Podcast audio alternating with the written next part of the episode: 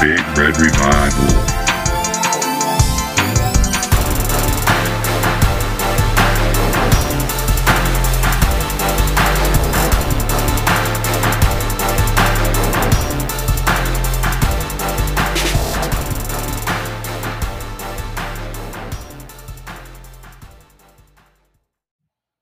Welcome into the Big Red Revival Podcast, Season 3, Episode 9. And I'm just going to go out and sit on a limb and say this that uh, night games in Nebraska hit a little bit different. Uh, Nebraska had its first night game at Memorial Stadium over two years and uh, in front of a crowd that could be described as nothing less than electric. Uh, as Nebraska got the victory over Northwestern, 56 to 7. But uh, before we jump into that, uh, with me as always, the quarterback, Zach Raby. Zach, what's happening, man? Golf the golf gods were golf uh, football gods were uh, were better than or better to me this week. Um, I uh, g- got to see a bunch of my teams kind of have that bounce back week which is always nice. And so um, you know the vibes are high and uh, feeling pretty good. But yeah uh, you know starts with the Huskers. They come out and do their thing. And then the Cowboys look like kind of the class of the NFC all of a sudden or at least the upper tier Right. And then um, I got to uh, get that fantasy win at your expense on on Sunday. In the so, toilet bowl. In the yep. toilet bowl, but you know, I came out. Um, I am I'm more on the seat now of the toilet, and you know, working my way uh, to just exiting the bathroom altogether. So we'll uh, we'll we'll we'll see how that all pans out this week. But uh, no, it was a great weekend for football, and like you said, man, Memorial Stadium on Saturday night was just it was a skeptical. It was just like it was football art. Like it was just right. everything that you think of when you think of, you know, prime time, big time college football. And it was it was sweet to be there with you. And again, uh, shout out to your to your wife and and your mother in law to uh, allow us to uh, you know tag along with them. It was a blast. Yeah, yeah, and you know, and we uh, you know you know, uh, acted well. You know, it uh, when you're blowing out some money, you know, it's easy not to get too worked up. So, uh, no, just an electric ap- atmosphere Saturday. Uh, but before we get into that game, Zach, you know, I obviously I noticed that you glossed over all of your teams uh, except for uh, you know, except for the Yankees. Um, any update on on the Yanks? I was referring to the weekend, Taylor. Um, actually, oh, okay. actually, in that sense, it was it it continued to be good because we secured uh, the one game uh, playing for the for the wild card game on Sunday, which was a, actually an electric game for MLB because there's three different games going on that were going to decide that that last right. spot in or the last two spots really in the in the AL wild card and Yankees were able to squeak one out against the Rays in the ninth inning on Sunday, but then um, how how things change and mm. um, last night Tuesday night uh, they were they were um, beat out of the, the, playoffs. I'll keep it. I'll keep it nice. But it, season ended. Their season ended. Their season ended, and I just want to say one thing: Fenway Park is the dumbest baseball park ever. Why do you have a green monster? I mean, speaking of yeah. monsters, Giancarlo Stanton's uh, hit that hit the uh, the green monster. His home run single. Yeah, yeah, and and ended with Judge getting thrown out on either bad base running or poor third base coaching but yep. um, that ball would have would have traveled 420 25 oh, feet. um, and so that's a whole different game because at that point it's three to three. But you know what? It's it was probably good for this yankees team because you know they, they weren't built for a championship this year. I don't know that they are going to be in the next few years. A lot of things need to change there but um, it's always good to kind of be in the mix and uh, and get to the postseason even if it's only for a day yeah. All right. Enough with the uh, the bullshit. You know, we as as we kind of let in with, uh, you know, Nebraska had its first night game at Memorial Stadium over two years, and uh, you know, in front of a packed house, uh, six thirty kickoff. Um, you know, me and Zach went down there with my wife and mother in law. Had epic seats. Thank you to uh, mother in law. Appreciate that. Uh, and just had ourselves a, a, nice little day. You know, got down there what about one o'clock, one thirty or, or so, and uh, you know you could just feel you could just feel the vibe in the in the atmosphere you know it just it just was feeling different throughout the day. The weather was uh, cooperating for the most part a little overcast but as far as temperature wise i mean it was ideal football weather. You know i wore a hoodie and shorts which is the best combo there is of any clothing apparel. Mm-hmm. so uh, um, but um, yeah they it uh, you know kickoff and you know nebraska came right out and jumped on them early you know came out and threw the bomb on them Adrian went deep to uh, Samori Toure for a seven yard pass on the first play of the game. um, and which which was a ball that was uh, some might say was underthrown, uh, maybe even should have been picked off. But uh, you know, Toure made an adjustment as great receivers do, and helped his quarterback out.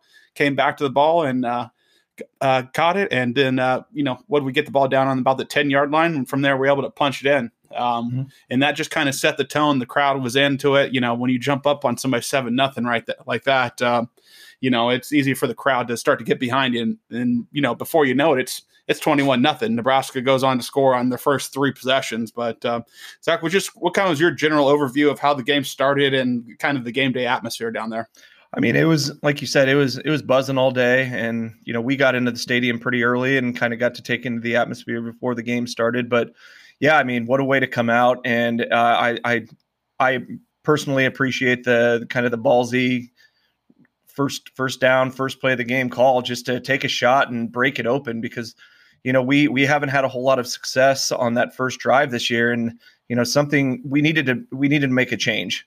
And right. and Northwestern's one of those teams. If you let them hang around for long enough, you know they'll be right there at the end. And we've we've seen that plenty uh, since joining the Big Ten. So Correct. you live and you learn, and you kind of grow from your your past mistakes. And I think that was kind of a good sign to to allow us to just get grab that momentum um, and and hold on to it for the for the whole game. So it was good to see, and it was good to see Toure go up and kind of bail out Martinez. And you know that's that's what we've been looking for in receivers up to this point is guys that are right. going to go up and make that play and and break things open. So you love to see that. And then we get down and um, we we do we run it with Rahmir, and then we go ahead and we just use our goal line back and Adrian Martinez to take it in for us. So, um, yep, it's uh, it seems to be you know pretty foolproof proof at this point, and it was just a good way to to get on the board early and you know not to mention with our defense you know the strength of our team not getting on the field right away it's good to really give them a cushion for once and let them kind of play with a lead from the get go and right. and and be able to pin their ears back. Yep. Exactly. So and we saw we saw what that can do too. So uh, overall, just awesome start. Couldn't ask for anything better. And and I think uh, you know it just was you know the the starting point for what what was to come for the next what was it uh, 59 minutes because it only took us a minute to score. Yeah, yeah, no, it was uh, it was an ass whipping from start to finish. At no point uh, was Northwestern in the game. Um, you know, there there was at one point where it's 28 to seven and uh, Northwestern got it down to the goal line, and I believe had it first first and goal from the one yard line. Um, I believe ended up getting a false start, pushing back a little bit, and then um, tried to do a little uh, a little rollout. And um, JoJo Domann did his thing, forced a fumble. Damion Daniels recovered it, and that was all she wrote. It was all just uh, stat padding from then on out. Um, but I think you know the one thing that obviously we've discussed throughout throughout this season has been the offensive line play um, and just how putrid it has been through through the first five weeks of it. And finally, finally, finally, finally, uh, changes were made. Um, two guys were benched, so we uh, Bryce Benhart and Ethan Piper uh, got to see themselves to the bench. So your right guard and your right tackle um, to the bench, and left, they were replaced left, left guard, left tackle. Uh, by, okay, I thought, yeah. Because Banjo, anyways, you're your tackle. Yeah, yep, yep. One okay, side of the yep. one side of the line.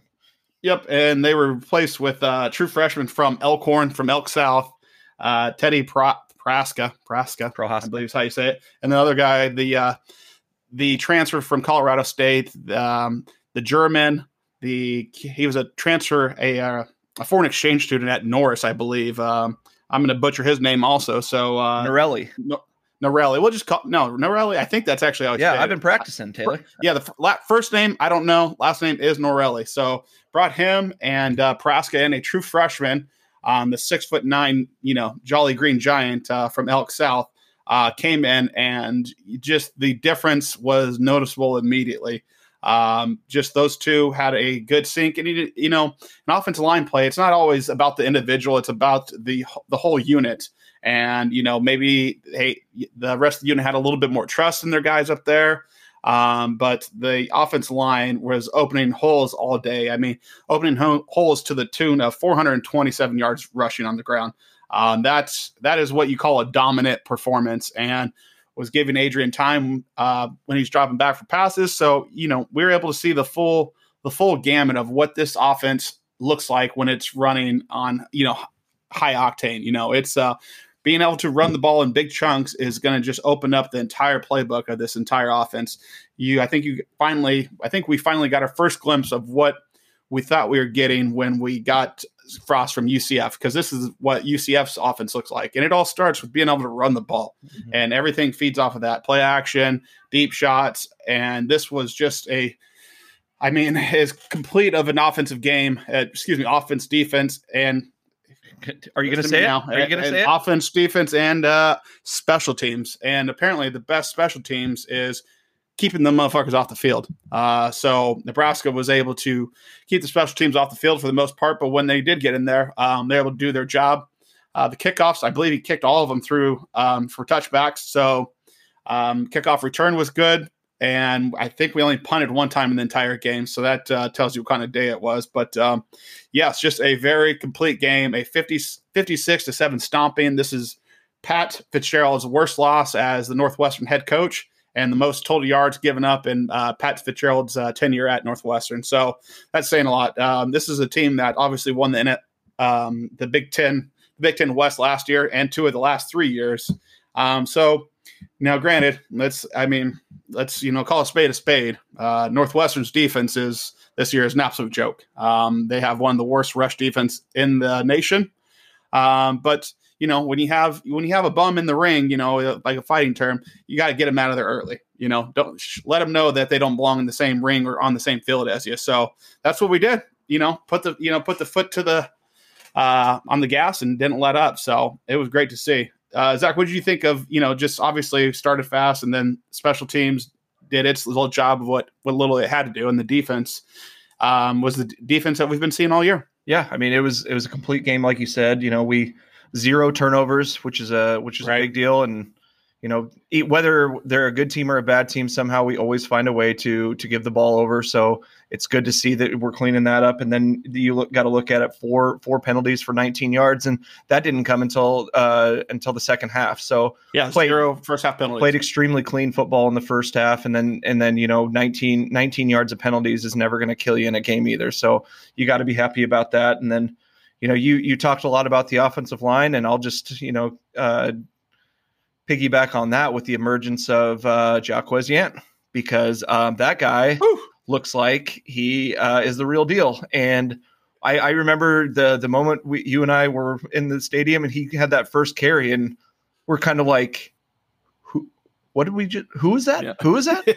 is that is that number zero running? The, is that right. Yant? Like we've been talking about because by God, it was. He he he had a really good first run, and then he gets up, and then he damn near houses it, and and stiff arms a guy for 15 yards, looking like Stanley Morgan against Illinois. Yeah, so, I mean that's what you want a Big Ten running back to look like. Yeah, and so it seems like we, and hopefully this is this wasn't just catching lightning in a bottle with him, and you know maybe. I don't know. I, I'm I'm very I've I've kind of been high on him since spring, and I think a lot of people have. But we always thought he was kind of that spring hero, like we've we've called him. But um, it looks like he's he's very much game ready and very much game willing, and could be could be really big for us down the stretch here because we've talked about that running running back group and how no one's really separated themselves, and you kind of started seeing Rahmir do it, and then and then you have a huge performance out of a guy who's never never stepped foot on the field in a meaningful game at Nebraska and goes o- for over a hundred. So Right. And he's a big body guy that can that can take on, you know, the the the punishment of the Big Ten. Exactly. So um, I'm hoping that we can just double down on that for for the rest of the year. And then now all of a sudden we have Oliver Martin and all of our receivers. And right. so it just seems, you know, a lot of teams have already had a buy at this point, and we're just going strong here. And so if we can remain healthy and kind of keep keep plugging along and charging along and improving like we have been, you know, watch out because we'll we'll get two buys here coming up in the next few weeks, and and then you know we're going to be as healthy as anybody, and kind of kind of turning the corner and and you know coming around and, and playing good football. So really really exciting to see. Yeah, and this is as healthy as Nebraska's team's been all, all year, including the beginning of this season. Obviously, uh, we didn't have Vokolek for the first four games.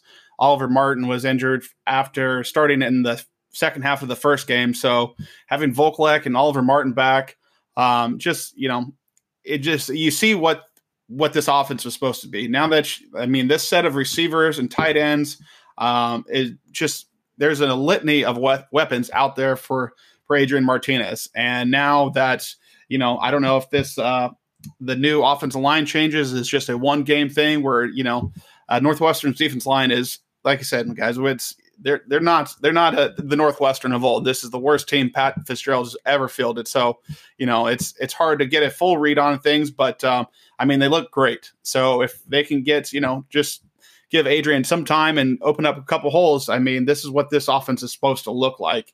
And um, you know back to the uh, Jacques, uh, the Yant, uh, 13 carries for 127 um, breaking tackles. And the beautiful thing about him was when he was getting tackled, he was never going backwards. He was always falling forward for another two to three yards. And that's what you want to see out of your running back. And obviously with Rahmir, Rahmir, you know, I I never I didn't think he was going to become the back that he has, you know, because Rahmir eh, was a track guy or is a track guy that was playing football, and now he's actually starting to look like a football player that uh, you know has a track background. Um, you know, there's that video of him coming around, uh, mm-hmm. lead blocking for Adrian, and him and Chancellor and, Chancellor Brewington. Gee, old Chancellor Brewington. I mean, hey now, hey now, hey now. uh, have you seen that baseball call from that guy? Yeah. uh, for the Mariners, I watched that thing no less than thirty times. But uh, besides the point, getting off track here. Um, but I mean, I I hope every team is starting to starting to watch Brewington Brewington. Jesus Christ Brewington when he comes on that in motion because uh, he comes out in the motion. Um, he's he's putting motherfuckers in the dirt. He's coming like that, for that, that ass. Yeah, like he is go- he is going for the kill shot, and he's he's uh you know one shot one kill basically. Like he is putting people on their back. He's coming in that motion, the tight end motion, coming across the formation, and he is just cleaning up the guy on the end of the line, and it's just beautiful to watch. And then on that short yards touchdown, he he cleaned his guy out, put him on his back, and then Rahmir Johnson of all people came and put a All Big Ten player on his back, and Adrian Martinez was able to just walk in. And you know that's just the kind of things you love to see. I mean, when your teammates see you doing that, obviously, you know the, the next day or two days later when you're watching on film, I mean that's that's got to be a great feeling. Like, yep, yep, did my job, put the guy on his back, and just uh, and it's great. And then you saw in the uh, I believe it was in the Buffalo game where he's coming in that that short motion, the motion across the formation, and instead of you know get uh, blocking the guy on the line, he went out for a little pass, and that's how he caught his touchdown. So there's a nice little wrinkle off of that. So um, you know, this is this is what the offense is supposed to look like. You know, it's just like Scott was back there dialing up all the right plays, and you know, it's easy when you're rushing for 427, but um, this is what uh, you know we thought we had signed up for here at Nebraska. Um, what do you think of the offense going forward, Zach? You think this is what we can plan on seeing, or or was this a one-off because Northwestern is you know terrible, or what do you think we're going to be seeing going forward with this offense now that everybody's healthy currently, and uh, we've got a new offense lineman in there?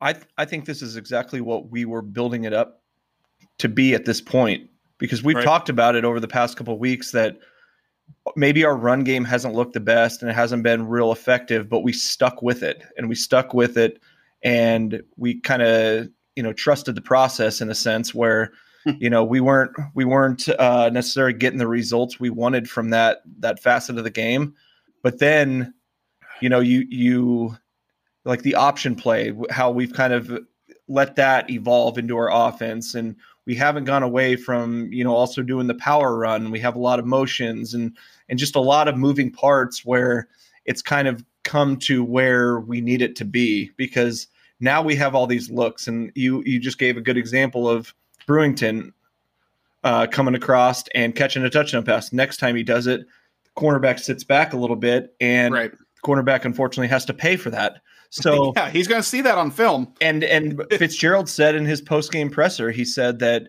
they they had a di- kind of a different flavor of that option that they've been showing a little bit all year, and we weren't ready for it. I mean, he he he honed his inner Scott Frost in admitting that they were not prepared for something in this game, and so.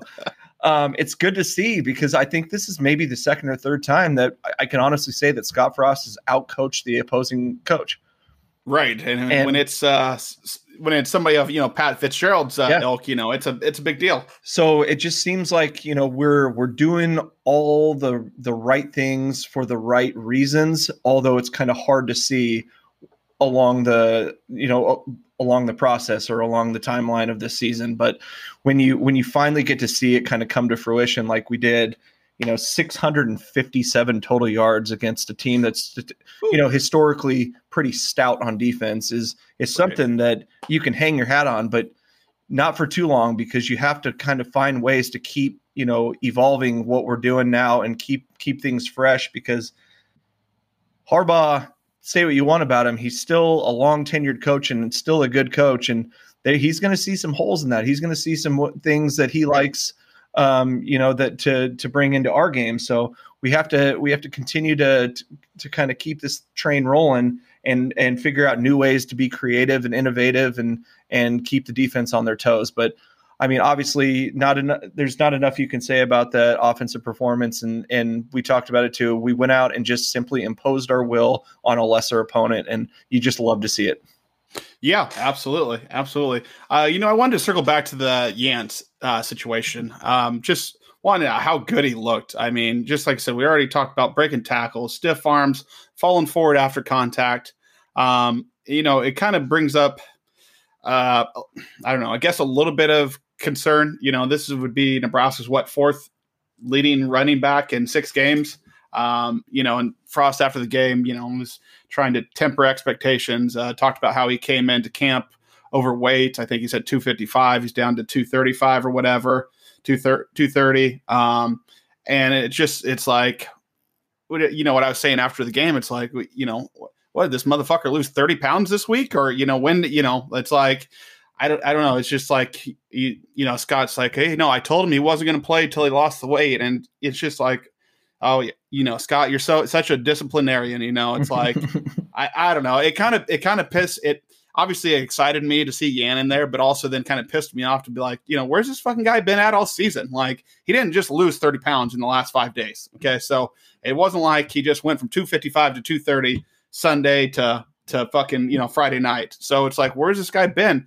And the thing about it is we've we saw the flashes in spring ball, you know, like got everybody excited in spring ball. Um, it's just so, it's just alarming still that this running back room, like, and once again, everybody's playing well. Rahmir's playing well. Yant looked good. The other guy, Stepp, has had his flashes. Um, Sevion Morrison's looked good. It's just, you know, I'm tired of each game a new guy. Like, which which guy's going to be our bell cow? It's like, you know, I heard one of the guys on, you know, I listened to the Big Red overreaction after after the game on the way back to Omaha, and he and he was like, you know what this means? Yant had a great game, so it definitely, you know, it definitely means that we'll only be seeing him for two carries this game because that's because that's what the that's what the consistency consistency's been with this this staff this year for the running backs. It's been you see one guy one game getting uh you know a, the uh most of the carries, and then the next game, you know, you hardly see him at all. I mean, Stepp started two games, and now he's, I mean, he got a lot of garbage time snaps today, but you know, and and meaningful carries, he's getting next to none. So it's like, I don't know. I I can't seem to figure out what uh, what what the situation is in the running back room and why we didn't see Yant before. He couldn't have just been sitting there waiting, like, oh nope, two thirty one. I told you two thirty before you play. You know, it's like we've had to have been seeing this before. I mean, so that wasn't just a guy that just you know had a nice game that was open. He was breaking tackles, stiff arms, the whole nine. So know, what's your take on that? So I, I kind of heard some chatter a little bit. I don't know how much truth there is to it, but I, we, like you said, we saw him in spring. He looked great. He looked big then. Um, I don't think he looked 258 big is what they, what they said he got up to, but hmm. um, it sounds like he, he might have put on a lot of the weight after spring ball be, before they were kind of back in camp. And from I, and I, I it's these are all just kind of the the local um, Husker sports guys, but they right. said that that might have kind of put him in the doghouse with uh, with Frost, and just you know, I, I heard it, and and this was a good point that I heard too. That put on that freshman fifteen, yeah, and, and it's like um, you know, you can you can show the effort and the film and practice and everything, but how you take care of your body outside of everything else is the real refle- reflection on how much you actually care about your performance on the field. And I thought I thought that was like I thought that was kind of like, oh shit, yeah, you're right because Right. yeah, you you can be seen in the weight room for you know your required weight training time and and then obviously you're at practice and in film and stuff and you're you're kind of going through the motions in that sense, but um, if you're not doing all the right things outside of you know controlled team activities, what does that say about you as like as a player, as a teammate, and you know as an as a competitor? And so that that could be it. I'm not I'm not for certain or- on anything like that, but I mean that's that's the only reason I could think that it, it took this long because come on man, you gotta you gotta do the things that we don't tell you in order to be able to do the things that you want to do out here. So that could be it. I don't know though. Yeah, yeah. I mean, it could be. It's just, I don't know. It, like you said, and it's not just the Yant thing where we haven't seen him. It's it's been the other running backs that we've seen, and then they've you know, and then they've disappeared for weeks at a time. So Well, then you look at Uh, Norelli too. I mean, the guy has starting experience at Colorado State. Why have we not right, started as a yet? true freshman. Yeah, yeah, Colorado started as State. a true freshman. and it's like so it's not a mat i mean i can see uh Prochazka not getting on the field till now because true freshman big guy and you know kind of let him have his have his practice time and growing pains and all that but i mean this guy's got actual game experience and Right. your line is clearly struggling get somebody else in you know i Yeah. mean so I the Norella thing, Norelli thing, I can get my head around, but Prochazka, I can kind of see where there was a little bit of a. But yeah, the running backs too. Yeah, I can I can see you know. Yeah, um, yeah. There's just no consistency there, and there's seems Right. to be no you know real plan with that running back room. Right. So, you know, obviously it's a blowout. It's 35-7 at halftime. Um, you know, we uh we had we had for the back to the blur tailgate to go ahead and get a couple more cocktails in and you know, get a couple more drinks in at halftime. Um and you know, there was all that chatter on my way back on the overreaction and across uh across the top across the talking heads or whatever about Scott Frost uh, halftime speech and obviously we we're we we're at the game and you know at the tailgate drinking so i didn't really get the chance to to hear it until the next day and it was um i you know it a lot of people read it like you know, a lot of husker fans were like basically frost was uh still getting after his team oh you know there there's still a lot to clean up there was a ball on the ground and basically what had a you know a fr- an angry look on his face and was still you know talking about all the mistakes instead of talking about you know being up 35 to 7 on northwestern um, at home, you know. And I, what was your take on how he kind of addressed? Uh, did you see the halftime speech? We'll just start with that. Yeah, I mean, I saw it. It it was nothing to me, to be honest. I mean, I I yeah, he's he's fired up. He he doesn't. I think more of it is that he doesn't want to seem like he's complacent with the results from the first half. He wants to come off as a hard ass and like, oh, we're not we're not satisfied yet and all that. But Right. I, I don't know. I mean, I, I don't have any problem with it. I, I didn't really think much about it, to be honest, but I don't know. I I, see, I I thought he came off as a fucking jackass as usual. It's like you know you're having your best game in the last two years, and you you're gonna go in there with a frown on your face and just picking apart the little things instead of talking about you know "Oh, there are obviously still some things we could clean up this that and the third, but uh, you know we did a lot of things well. Blah blah. blah. It was all just negative, negative, negative. It's like it, it's like it was like he was Nick Saban. It's like Scott, man, you, you know. Fucking, you, you ain't that. You, you're not that guy, bro. You're not I that mean, guy. he, he- the guy You're not that guy. The guy's right? probably on edge though, because I mean, I don't know if you saw like the footage of uh, Frost coming off the field, and he's he's getting like hugged by Trev Alberts and like a Yeah. handshake by Chancellor Green. It's like they both probably told him like, "Well, you earn yourself another another week," because yeah. and I mean that could be it. Like I, I know you let it Trev know on the on the sidelines on Saturday. I, I, I did have a uh, pregame conversation with Trev uh, Alberts. You know, before the game got started, we came down to watch warm ups and uh, had a couple words with Trev. You know, I won't uh, tell everybody; those just re- remain between me and Trev. But um, you know, I think we're on the same page of uh, where this program's at and where you know things that need to be done. So it resulted in him Uh, giving you a head or a thumbs up. So I mean, that's, yes, exactly. Uh, it was a positive. my words. yes. Um, but uh, you know, and then after the game, um, you know, Scott, you know, kind of laid into the media. You know, it's I don't, you know, it's just crazy. It's like it's like it's like, bro, you won one fucking game against a terrible Northwestern team, and then he comes in and he's like, yeah, and you guys always do this and talk about this, and the media says this about me, and the media just sits there and just takes it. It's like you're letting this guy come out and fucking tongue lash you, this fucking 16 win and fucking 23 loss coach come in here and tongue lash you after beating the worst team in the fucking Big Ten. Like they would never take that from Bo. Like uh, honestly, exactly. It's like, why are you guys letting this fucking man talk to you this way? Like you know, it just it's like someone should be like, Scott, should we remind you of your fucking record? Or, you know, like, I don't know. I just I didn't like the way he was talking at halftime. I didn't like the way he was talking to the media afterwards. And the media just, you know, just oh yeah, Scott, yeah, we do. We do exaggerate things, don't we? Yeah, we are. It's like, dude, why are you letting this coach talk to you like this? That whatever. Um, you know, I obviously I've made my thoughts and feelings pretty clear on Scott Frost. I, I don't like the guy. I don't think he's a great coach. Um, but there is one thing I will say about him. Um, and oftentimes, when situations like this, we've obviously it's been four years. There's been a lot of situations where I'm obviously we started off 0 and 6. Um, we've had a lot of bad stretches. Nebraska, under his tenure, has never won back to back Big Ten games. Excuse me, only one time won back to back Big Ten games, and that was uh, two two seasons ago after we beat um, Illinois and then that beautiful nine to six game against Michigan State. The only time we've won back to back Big Ten games.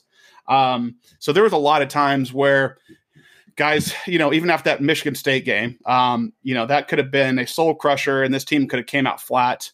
And no time in this 10 year of Scott Frost has his team ever came out the following game and looked like they've quit on their coach because there has been ample times, and you see that in a lot of other programs. Go look down at Florida State for for for an example, where teams when they're losing and things aren't going the way that they've planned, uh, teams will often mail it in, and you can tell when a team has quit on their coaching staff. And this team, at no point ever and there has been plenty of opportune points for this team to mail it in. They have never quit on their coach, and I will hats off to Scott for always having his team ready to play, whether it whether the score ended up there or not. They have never came out flat, and they have never looked like they have just completely given up. They've always came out and given their hardest, whether it ended up in a W or not. Uh, he's had his team fighting for him. So that tells me that at least his team is willing to go out there and fight for him. So, um, you know, there's at least that beautiful part of it.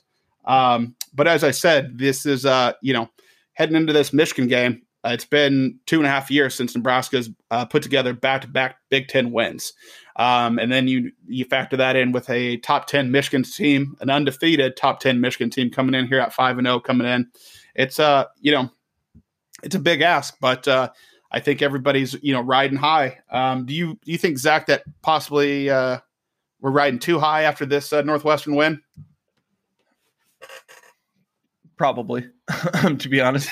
In all honesty, um, but I, I can see why you would because it's it seems pretty apparent and pretty clear that this team just feels a little bit different. They're just always gonna. It just seems like they're always to be competitive um, right. And they've, and credit to them, you know, outside of Illinois, I, I think we should just take that tape, bury it in the sand, and never, never look back at it because that just seems like a different team at this point.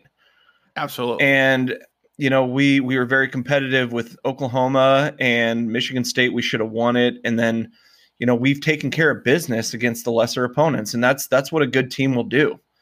And I I, I just I, I feel good about where this team could go this year. I don't want to get too, you know, because we've seen it a million times when when we have these primetime games on ABC at night against a big time opponent. We've seen what happens, and so right. I want to see us be the same team we have been for the last ever since Illinois Yep. On Saturday night, and then I might join all of the uh, the Kool Aid drinkers at that point because, you know, it's it was homecoming Northwestern first home game in a while. We were hungry. We're coming off, you know, two or uh, a really really tough loss against Michigan State where we were the better team, and so mm-hmm. let's see if let's see if we can't double down and, and continue that success. And like we're we're healthy, you know, we have a lot of things clicking. Our defense is just playing like dynamite. I mean, right. can't say enough about them. And and that that helps because, you know, historically, you know, Nebraska's always kind of hung their hat on the black shirts and how good of our defense it, uh, how, how good our defense has been and, and was. And and so you know we have that and we have a quarterback that can that can make plays for us. And we seem to have some weapons around us and maybe we figured out our O line. Maybe all the stars are finally aligning. And I feel like mm-hmm. this is a really really good team that might be overrated in my in my opinion. They have not played anybody um, worth right. note. I mean you, you know, you, some of their early wins against teams that people thought were going to be good were not good. Are yeah, not like, good. Yeah. Washington and Wisconsin are terrible. They haven't played one top twenty-five team yet, and and it just seems to me that we're a little more battle tested, and we've gone through some shit already this year that you know we're we're a little more ready for adversity than they might be and so right. that's what i'm thinking and so i'm i'm kind of just hoping for the best but i think i think we have a great shot and so does espn because fpi has us as like a 55% chance to win yeah, uh, the line is uh, three, three and a half, depending on where you're looking at it. But um, yeah, it's um, if the same team that's came out the last two weeks against Michigan State and Northwestern comes out Saturday against Michigan, um, I really like our chances to come out of there with a W. Um, but you know, before we have that game, you know, I forgot one of the big underrated things nobody's really talking about on the defensive side of the ball. Um, well, with and just saying this about the defense and uh, and Adrian Martinez, like they're both playing so good now that we don't even we don't even give them their flowers anymore. It's just almost expected, you know. It's just we have we've said little to nothing about Adrian, you know, uh, this episode, and it's because it's just like, all right, we've seen it. What four four games in out since the Illinois game, he's came out and just he's been the best quarterback in the Big Ten. Can I and real quick? Can I give my uh, Martinez uh, stat plug, and then I'll let you do the defense? Plug it. I, t- I tweeted it out on our on our Twitter. Uh, you may have seen it if you didn't follow us, but um, through six games, 2 AM is ranked eighth in average yards per completion, 15th in passing yards, 25th in QBR, 42nd in rushing yards, and third in rushing TDs nationally. In addition to that, with the help of Martinez, Toure is 14th in receiving yards and 10th in uh, yards per reception nationally. So the uh, the Step Brothers continue to uh, be best friends and uh, karate chop uh, Doritos uh, bags right. in the garage. Yeah, I mean, you know, your wide receiver core is talented when uh, you could you could clearly make the case that uh, maybe Xavier Betts is your fifth fifth maybe fifth best weapon receiving wise out there. I mean, obviously Toure, uh, Oliver Martin, um, um, um, Austin Allen, obviously, and um, and um, Omar, Omar Manning. Manning. Yep. Yeah, I mean, it's this is as talented as of wide receiver group as we've seen. Um, some people point to um, you know the back in like 06, I believe, with uh, Purify, um, Swift, T Nunn, and uh, what's the name from Grand Island, uh, Todd Peterson. Yep was very underrated. Who was our tight end? Was it Herian then, or was it? Um, no, he was. no, he I was, think Herian was gone for that. But um, yeah. you know that wide receiver group, and then um, um, but there's been a couple where it's. But this is like, especially size wise, this is as good as wide receiver group as Nebraska has seen. And the beautiful part about it is, you know, I hadn't really even looked at uh, at the classes of everybody because everybody's class is all fucked up with all this uh, with the COVID year. Um, you know, there's only six total seniors on this entire two deep, um, including special teams. So um, I think Toure is the only one on the offensive line or the, on the offense, starting offense, that is a senior. So this whole team could be back next year.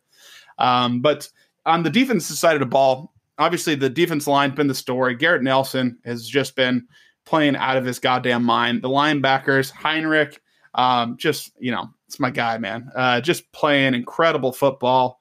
Um, looks mm-hmm. faster too. You know, the, early in the season, looked like you know that maybe they were getting beat to the edge a little bit, but these guys are just playing out of their mind. Um, and then they got a big boost that uh, not a lot of people were talking about. Casey Rogers made his return um, against Northwestern. And Casey Rogers, you know, when we left off last season, he was playing as good as football as anybody on the defense. Um, so to get that boost back from him, uh, just a big, big step. So it's just when you have a defense they're giving up yards, but it's um, they're um, it's a scoring defense. They're not giving a lot. They're a top ten uh, scoring defense, so they're not giving up a lot of points. And when your defense is playing how ours is, and you have a quarterback playing how our quarterback is playing, you know the sky's the limit. And right now in college football, it's looking like you know, it's Alabama, Georgia, and then everybody else. You know, everybody else play. Everybody else is beatable. You know, um, not to say Alabama, Georgia can't be beat, but um, they look they look like the class of uh, this year. So. Um, I mean, for God goodness sakes, fucking Iowa's number three. fucking Iowa is number three in the country. If that tells you anything In Cincinnati, about where be. we're at. Yeah, I mean, you could certainly make a case for that. I, I think Cincinnati is going to make the playoff this year. The only Um, reason Iowa's that high is because they beat uh, a then ranked opponent in Indiana and then a then ranked opponent in was it Wisconsin They just beat Notre Dame. or who was the other one? I can't remember. So, yeah, it. Uh, No, yeah, I don't no, know. I think this is the I- year that finally a Power Five team finally breaks breaks the uh, CFP and gets in there. So, and it definitely looks like uh, um, Georgia and Alabama are going to both get in.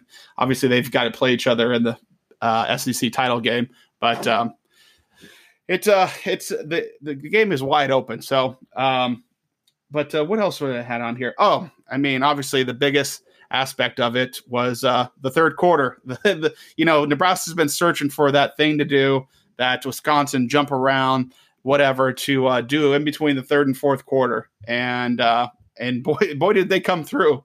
Um, they had the light show going, thunderstruck. Um, they didn't play that sorry ass Killigan song at the beginning of the, the fourth quarter. They played it at some point in the game, but uh, luckily it wasn't then. So Zach, uh, tell us about the third quarter. So what did you think of the whole setup and how it went went down? Well, it's kind of weird that this was like such a big deal because um, I don't know why, but I just kind of anticipated this moment in like the uh, the game day atmosphere for so long, and we, you know, we were talking about it leading up to the game about what the perfect song would be to play, you know, if we were to do the light thing, and um, and it it definitely became a real thing, and it's it's something that we've kind of flirted with with let me clear my throat and some other things and uh, the irish song just wasn't wasn't doing its job and then they Terrible. they moved that to the in between the first and second quarter so you know whatever. If you if you feel like you need to do it fine do it then.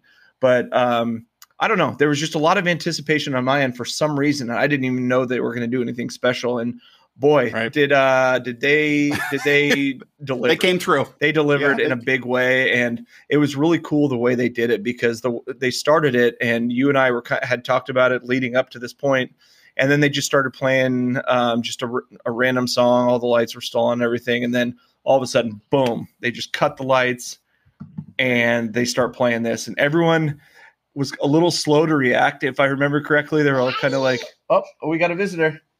Can you say go big red Go Big Red. All Good night. Daddy. Go Big Red. all right good night All right. All right. Um, and so it was um, it was just a really really special moment for a lot of people, not only Right. because the you know the whole production of it was sweet, but yep. the moment in which we were in as a team and a program and everything, and like how much we were dominating that game. Everyone was just so engaged in the game, and I- I'll say this: like even though it was a blowout, no one left early, No. and it was and, no, and it's no, just all the uh all the old um you know i don't know chatter or whatever about how people always leave early it's more more so for nebraska basketball but um it it was all put to rest that night because it was just everyone was there they were partying they were enjoying some football and enjoying an Right. ass ass beating and Yep, I saw all the fireball shooters, you know, laying in the in the stands and shit where we were leaving. You know, people were enjoying themselves. So yeah, but overall, just a sweet thing, and let's let's just grab like a tradition like that and hang on to it and make it something Right. cool that you know. I mean, it does more than just like provide entertainment for the fans in the stadium. It, I mean, it. Right. You saw what the players were doing. Oh, I mean, yeah, They and- were fucking raising hell on the sidelines. I, I guess Martinez knew about the light show uh, before the game. He mentioned it in uh, in the presser afterwards, and he was like, "Yeah, Yeah. I knew it was going to be something sweet." It- there was always there was just kind of these whispers going around campus all week. So, well done, Memorial Stadium staff, and uh, as always, the media media team. I'm sure they had a hand in it because there's not nothing they touch that doesn't turn to gold. It's the social media team in Nebraska is, is elite. Outside outside of that whole uh, fucking, the only slip up I've ever seen him have was uh, trying to set us up for this fucking Tom Osborne fucking clothing line that fucking no one needed at all. I mean, what a goddamn letdown. I even mean, even Frost said in the press conference, he's like, "I'm sure Tom hates all this." yeah, like, and so do we. we this is stupid. Okay, yeah, and you know, of course, anytime Nebraska does something like this, like when we had to buy out the the tickets to keep the sellout streak going, you you focus around kids. So it's like, and all proceeds will be going to the Teammates Foundation. It's like, oh, of course. So it's gonna be hard to criticize giving money to kids, but I'll criticize. It's fucking stupid, and nobody wants a goddamn Tom Osborne fucking shirt. Okay, a 89 year old, however old he is, no one wants that shit. No one, no one needs it. Okay, but besides that, the social media team is fucking always on point. So, um, but okay, so to to the game at hand. Obviously, this game Saturday night, like I said, it was the first night game in two plus years, and it was just a completely different vibe. The rail yard was fucking absolutely bonkers. It was, and we didn't. We went down there what an hour before the game to get a couple last final drinks, and we were down there at two o'clock, and it was people were trickling in, trickling in. Then we got went back there at five o'clock, and it was. I mean, people were on the tables. It was it was shoulder to shoulder room in there, and just completely different vibe down there. And, you know, if we thought that atmosphere was crazy, Saturday is going to be even more. I mean, the weather is going to be absolutely gorgeous. I think the high is 83, 83 degrees with us at 72 at kickoff. And you have a top 10 undefeated Michigan Wolverine team coming in. I mean, this is what college football is all about. This is two historically great powers playing each other, you know, and it, just the kind of football that both teams play. You know, this isn't going to be some I don't know, like some high scoring, high flying game. This is going to be a game that's going to be 27, 24, you know, 21, 17. This is going to be a good, if you want to put college football, show someone college football for the first time, Saturday would be the game to take them to. Like this is, this is what college football is about. This is what Nebraska is about. Two historic traditions, two former coaches, two former quarterbacks had led their teams to titles um, in Harbaugh's case, Big Ten titles, and Scott Frost's case, case national titles, had led their school to those and came back to make good on uh, being the head coach of their former alma mater. So, obviously, Michigan's number one and has in uh, all time wins. Nebraska's in the the top six. It's this is uh, this is college football, and this is going to set the table for what would be Scott Frost and Adrian Martinez' signature victory in their Nebraska career because right to this date, um, I don't believe either one of them have a signature victory, which is kind of crazy here in uh, you know year four that uh, that has yet to happen. But um, this is going to be it. You know, and Nebraska fans, we all need to show up and do our part, which I guarantee that we will do. Um, and I like I like our chances on Saturday. Zach, what do you think about the whole? Saturday hoopla, and you know, obviously this is the ABC primetime because that means so that means Herbstreit's calling the game, then correct? I think so, yeah because he's the he's the ABC mm-hmm. Saturday night game. So so you got the A crew coming in to call the game. Um, I'm already hearing a lot of people pick the Huskers. I'm yeah. hearing a lot, and I'm not talking local people. I'm hearing a lot mm-hmm. of national people picking the Huskers. Um, so this is this is what you ask for. You know, this is what we live for. You know, we live for these. You know, 12 Saturdays every fall, and then you get this opportunity. You get uh, you get your chance to get a signature victory against a very beatable top 10 team and against a, a historic uh, Michigan Wolverines university. Yeah. So go ahead, Zach. Yeah, I think uh, you know you can you could almost call this like the historic helmet game or or something like that. But because uh, you know there there's there's very few very recognizable college football helmets, and Nebraska right. and Michigan are right up there at the top. So or at, as the most recognizable, I should say. But um, yeah, I mean, it's it's like you said, it's it, this is college football in a nutshell in this game right here. I mean, this is historic programs coming together. One one's kind of thriving and you know really riding a good good win streak and off to a great start, and one's kind of surging back out of out of the out of the out of the basement here. So. Um, a lot of them on the line for both teams, and you know Michigan's right. playing for for a pretty a, a greater good, and Nebraska's you know playing for a bowl game, and you know maybe more. Who knows? You know, yeah, you, you never know. But um, this could be the springboard game. And then, and something we haven't talked about yet is the way that Michigan beat the shit out of us the last time we played them in Ann Arbor. Oh my lord! And so you know, you got to, and this has been brought up by the the local media to the players and coaches this week too, and. you know, th- those guys that were on that field that day, including Martinez, who was kind of, you know, uh, hobbled by an injury, they haven't forgot about that. And Right. you know, they're th- those are those are the beat downs where, you know, you want you want another crack at it, and they're going to get it at Mhm. home at night on ABC, big time. All the eyes are on this game because you know that Iowa and Penn State game will be ending about the same time we're getting ready to kick off, and so Mhm. I mean, there this is this is a big deal, and and then even to really dig deeper into you know storylines. Scott Frost was the quarterback for Nebraska when we had to quote unquote share a national championship against who? Right. The Michigan. Michigan Wolverines. And so, and so, you know that you can might play that uh, into uh, the equation there because you know, you know, say what you want about Scott Frost. He played he played sports his whole life. He's now a coach and's been a coach for a long time. And I mean, he's got that competitive edge, and he hasn't forgot about that stuff. So, you know, all Right. those all those things play into the the energy and everything that else that goes into the game. And so, I mean, look out, Michigan, because you're going to have a, Nebra- a hungry Nebraska team that's going to be taking the field Saturday, and you Yeah. know, we want we want this win probably more than than you need it. we need to we need this bre- this win like we need our next breath and you know the atmosphere is going to be is going to be absolutely electric i am so pumped for it um and you know you talk about the 2018 matchup where nebraska went to went to michigan of course i traveled to that game which adds to the litany of uh road blowout losses taylor's been to uh, but yeah it was a complete domination and you know there's there's there's some beef uh built up with uh with uh Scott with uh Jim Harbaugh. Um now Jim Harbaugh I've got a lot of respect for uh just because he was the coach of my 49ers and brought us back to prominence, took us to a Super Bowl, so definitely respect him for that. Um but you know, the year before our Scott Frost first first year at UCF, um, they actually traveled to Michigan and played played Michigan and got the doors blown off of them. But afterwards, Scott Scott's uh, you know had some dumbass remarks about you know I think we're the more physical team in the game and you know and we I think we out hit them and all this shit which was completely asinine. They got beat by like forty points. Um, and Harbaugh kind of took it personal.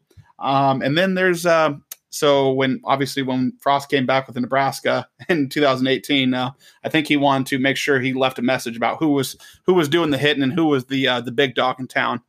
And then even farther than that, um Jim Harbaugh's got a little beef with um, our AD Trev Alberts.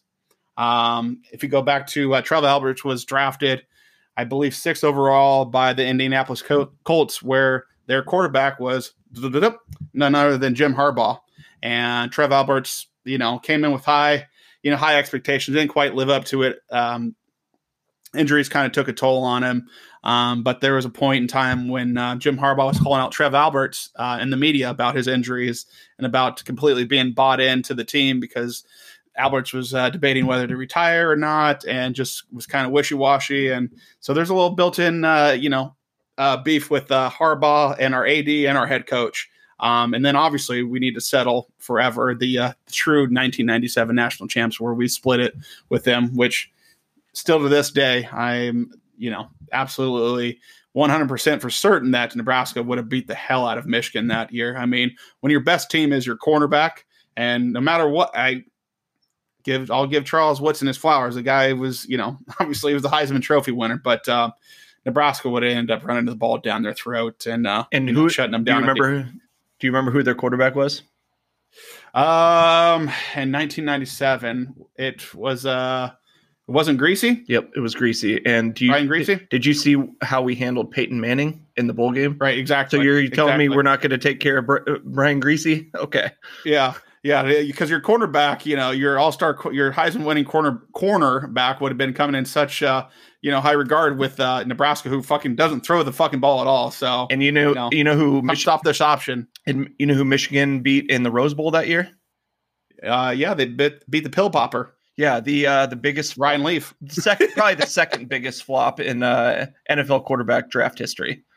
Yeah, yeah, took it to Ryan Leaf. Well, they didn't even take it to him. Actually, they kind of they kind of got screwed at their end. Uh, Washington State had a chance to uh, from about the thirty yard line to throw one to the end zone, but uh, they let uh, the referees let some extra time run off the clock, and they didn't even get a chance. And as opposed to us, we went and 42 17. demoralized demoralized Peyton Manning and Tennessee in their final Yeah. their final his final game as a collegiate, which Tennessee then went on to win the national championship the following year with T. Martin.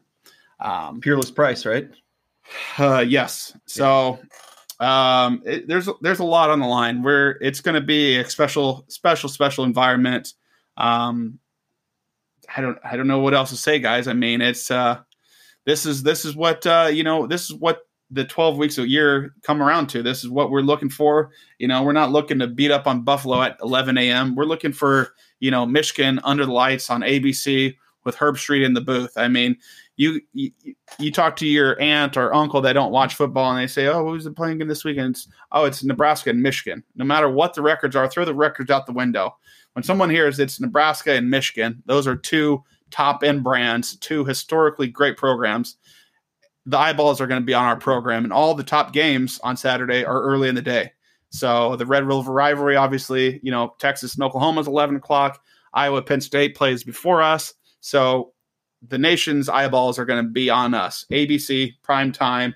It's time to go ahead and get that signature victory and take that next step. So, Zach, what else do you got? Anything? Yeah, I think just the last thing. Um, we, we didn't talk about Martinez a whole lot, but I think uh, it's important that we we do all the things we can to um, not put too much on his plate. Um, if we can we can continue this this solid run game and have our receivers kind of getting open, we don't want him to have too much on his shoulders, too much to you know really you know add to him uh, where we can kind of you know figure things out with with other guys on the offense.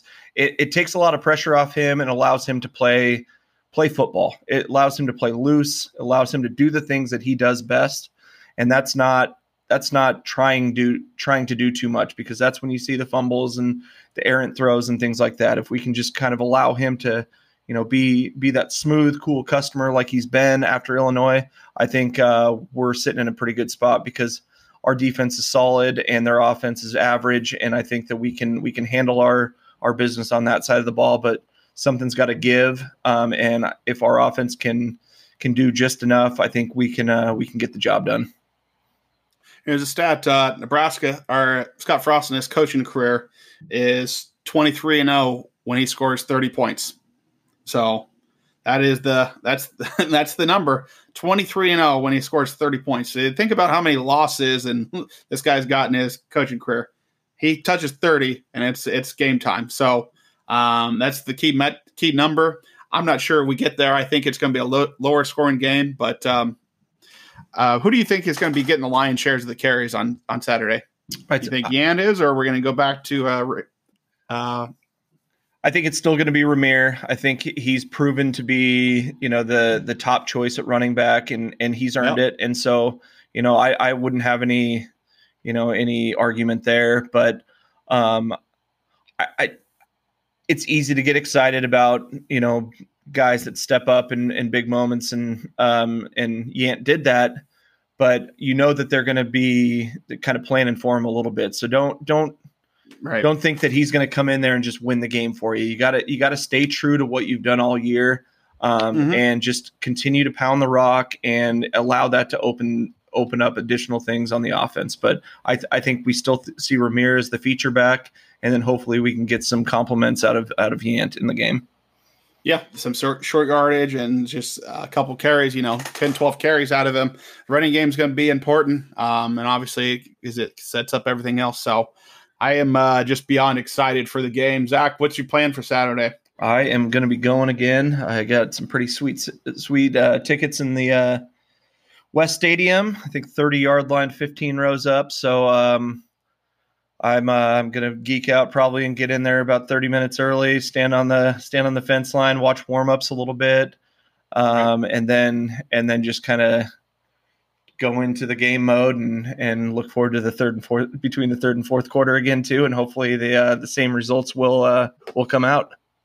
Yeah, and uh, you know, sa- Saturday this is our biggest game of the year, so uh, I don't want to hear any of you fans. Uh, you know, can you please sit down? I don't want to hear any of that shit. I want, you know, I don't want to hear. Can you please sit down from any of you goddamn fans out there? So, you know, everybody get up on your feet and don't do any complaining if the person in front of you is on their feet. So, um, it's going to be a special day. And uh, next time we talk to you, I think um, you know it's going to be we're going to be talking about this Nebraska team completely different. Um, you know, I think we get this signature victory this weekend, and uh, you know it kind of catapults us into the rest of the season, and you know puts us at four and three uh, with a struggling Minnesota team on on the horizon. So um, you know there's still a lot of things to play for in this. Uh, in this uh, conference, this division, um, you know, it's pretty wide open outside of Iowa. So if Iowa takes their first, you know, conference loss this season, you know, it's wide open right now. Nebraska, there we have six games left. Four of them are at home, and currently Nebraska is undefeated at home,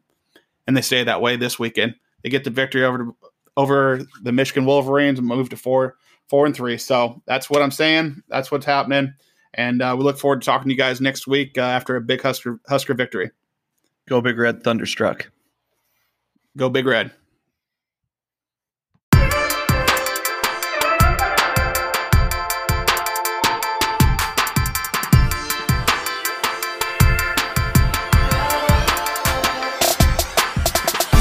This is the Big Red Revival.